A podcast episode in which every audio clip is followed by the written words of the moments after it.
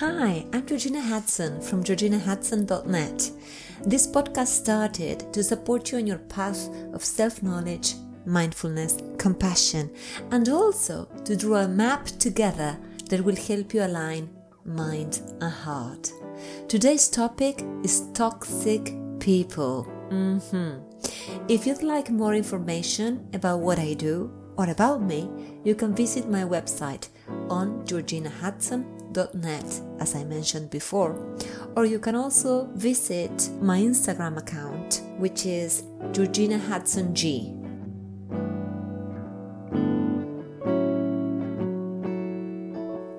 Hello, hello, hello. What's up, people? So happy to be here this week. Happy week. Happy everything, everybody.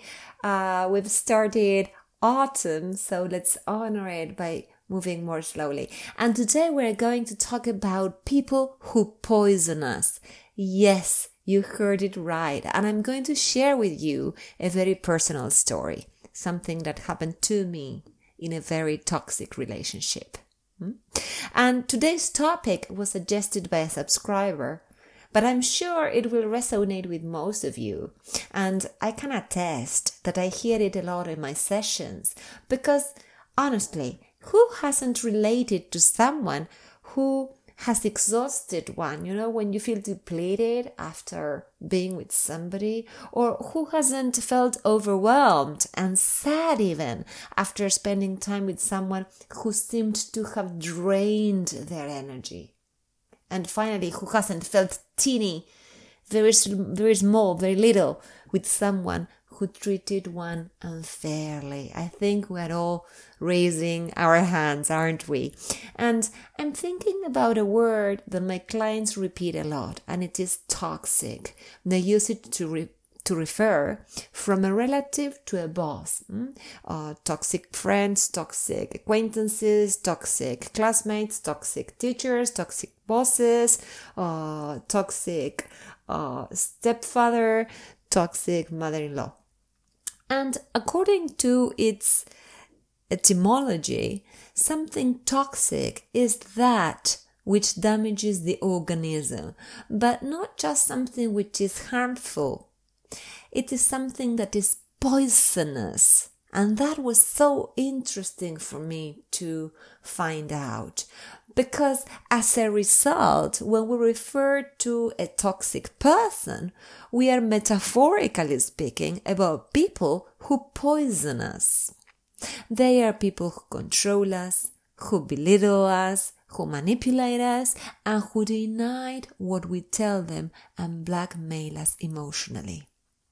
The biggest challenge of all is realizing that you are in a relationship with someone who's toxic. And I'm going to tell you something about myself. When I was very young, like a very long time ago, I had a boyfriend that was like that. And it took me years to see that I was in a relationship that wasn't right. It took me ages to break up with him because I couldn't see that he was an emotional vampire. And it sounds strong, but that is what toxic people are. They are emotional vampires. I remember contorting for him not to get angry, contorting for him not to get disappointed, and also, and this is very sad, for him to love me. I was adrift during those years, or rather hypnotized under his orders because he indirectly, you know, told me exactly what I had to do to be loved and I accept, and accepted by him. I lived at his mercy and I also justified him when someone wanted to make me notice what they saw from the outside. And I'm telling you about my experience not because I want to talk about myself, but because being in that place is extremely painful stressful and distressing. And I don't want you to experience the same. Mm? My case was extreme and I had to hit rock bottom to wake up from the spell. That's why the first thing we have to do is detect those who invalidate and poison us and then take off their masks. So, how can we recognize a toxic person? The first thing we can do is um, detect characteristics or traits in their personality. I'm, I'm going to mention many here, and if you are not sure whether you are dealing with a person who's poisonous, then have a look at this. If the person has one or a few of the following traits, then you might be dealing with a toxic person. First, they don't respect your boundaries. They just run over you. Second, they find fault with whatever you do and they are meticulous in reminding you you did things incorrectly. It's terrible, but that is how they work and behave. Three, they are very self centered and self referential. If you need a favor, they will help you, only to turn that to their advantage. Four, they play the victim to achieve their goals. Mm, be careful with that. It's terrible and, and it is very common. Five, they change the truth to deceive their environment and achieve what they want. And they even lie because toxic people tend to be liars. Six, they are envious and spiteful. Seven, they gossip to tear their victims to pieces. If they need to gossip about someone to make that someone look awful in front of everyone else, they will do it. 8. They aren't interested in reciprocity in relationships, but in having the power. 9.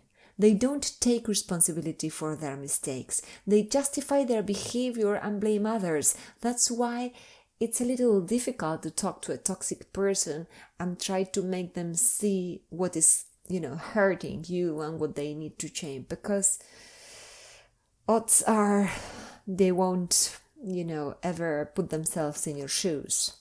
10. They delight in drama. They love to help you when you are in trouble, but then they don't rejoice your happiness. Hmm? They don't enjoy when seeing you feeling happy. 11. They create codependency. And this is what happened to me. I couldn't left my ex-boyfriend.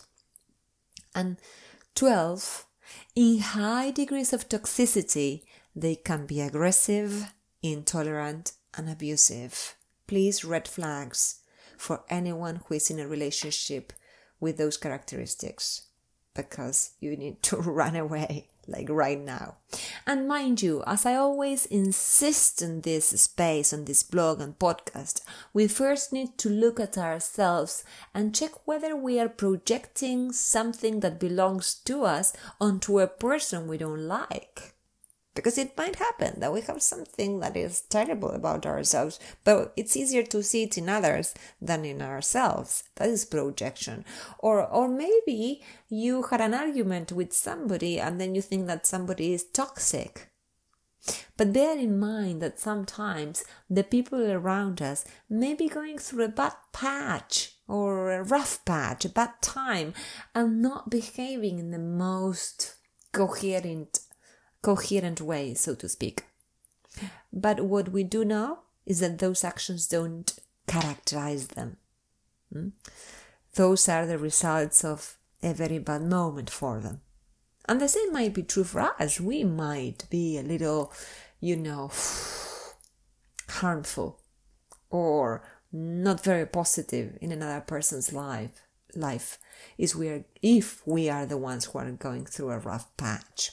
When we talk about people who poison others we are referring to something very different. We are referring to those whose toxic behaviors define them not those people who might you know seldom or once in a lifetime or in a very long while hurt you we're talking about people who are defined by the characteristics that I mentioned before.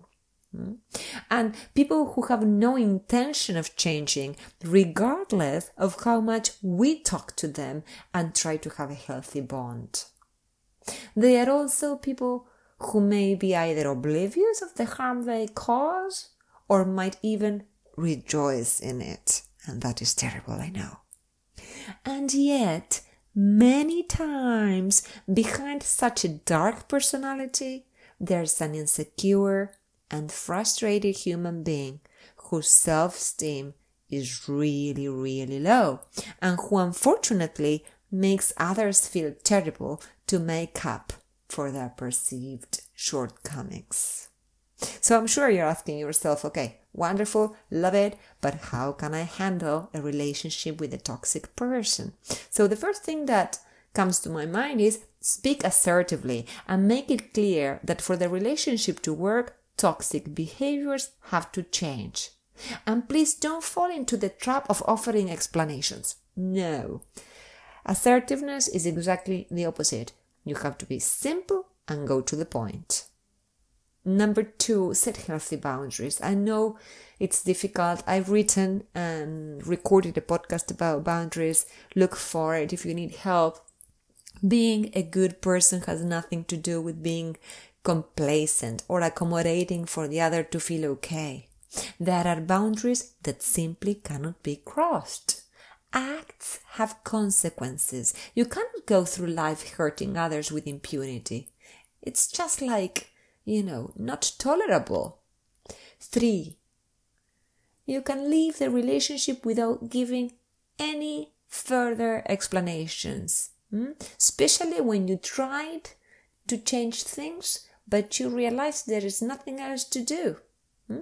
Sometimes the healthiest thing to do is to distance yourself from the toxic person. Now, maybe you cannot distance yourself because circumstances force you to spend time with someone like that. I imagine somebody who works with somebody who's poisonous. So the best thing you can do is ignore them and remember that they have a problem and not you. Number four, be self-compassionate. Researcher on self-compassion, Kristin Neff, suggests asking ourselves the following questions. And they're going to help you a lot. They're going to be signposts uh, to show you whether you are in a toxic relationship or not. First of all, ask yourself, do I feel comfortable with this? Does or will this cause me unnecessary stress? Do I need more time and space for myself? Hmm? Please take your time to answer those questions. And if you need more time, go uh, to the blog, the written version of what I'm saying, and you will uh, be able to read the three questions I've just mentioned. Number five, develop a presence that observes your inner experience. This is what I do with my clients a lot, you know, develop a presence that observes without judging. If you begin to feel physical or mental discomfort, remember that your body will always speak. Your body is speaking what you are not, you know, expressing. So take care of yourself and think about what would nourish you. Number six, have a look at the situation with some perspective. And I know that you are probably saying to yourself, mm, what does she mean? You know, uh, does this mean I have to condone what they do to me? No, I don't mean that. Hmm? When I say have a look at the situation with some perspective, I'm trying to ask you to use your cognitive abilities to see what lies behind a person's toxic behavior. You are not going to condone it or forgive it, but you are going to get uh, like in your bones, you're going to feel really that the other person has a problem and not you. You're going to understand, not to empathize, okay? And number seven, ask for help if you can't sort this situation on your own. I know um, some some of my clients uh, have called me for some other reasons, but then we end up, you know, working on on something uh, like this, of this sort. So please ask for help. Eight, forgive as a liberating act. And you are saying to yourselves now, oh my goodness, Georgie, what are you trying to ask me to do? Okay, forgiveness doesn't mean that you will be justifying the other person's behavior, but you're going to simply turn over a new leaf. Do you understand what I mean? So you need to detox really here. So try saying to yourself, that's it. I forgive you, I release you, and I also release myself from you. Now you go on your path, tread your own path, and I will tread mine separated from yours. Okay? Having been so close to someone with a high degree of toxicity, I know how much you can suffer because, you know, I had a very, very bad time. But I also know that it's possible to open our eyes and to free ourselves from that pain. I hope you liked this podcast, and if you know someone who might benefit from it, invite them, him or her, to subscribe. In this way, we can help each other, and that is what this podcast uh, aims to. Okay? So, I hope we can be like a tribe that helps one another. Uh, let me send you a very big hug. Thank you for suggesting so many interesting topics. Thank you for being there. And till next week.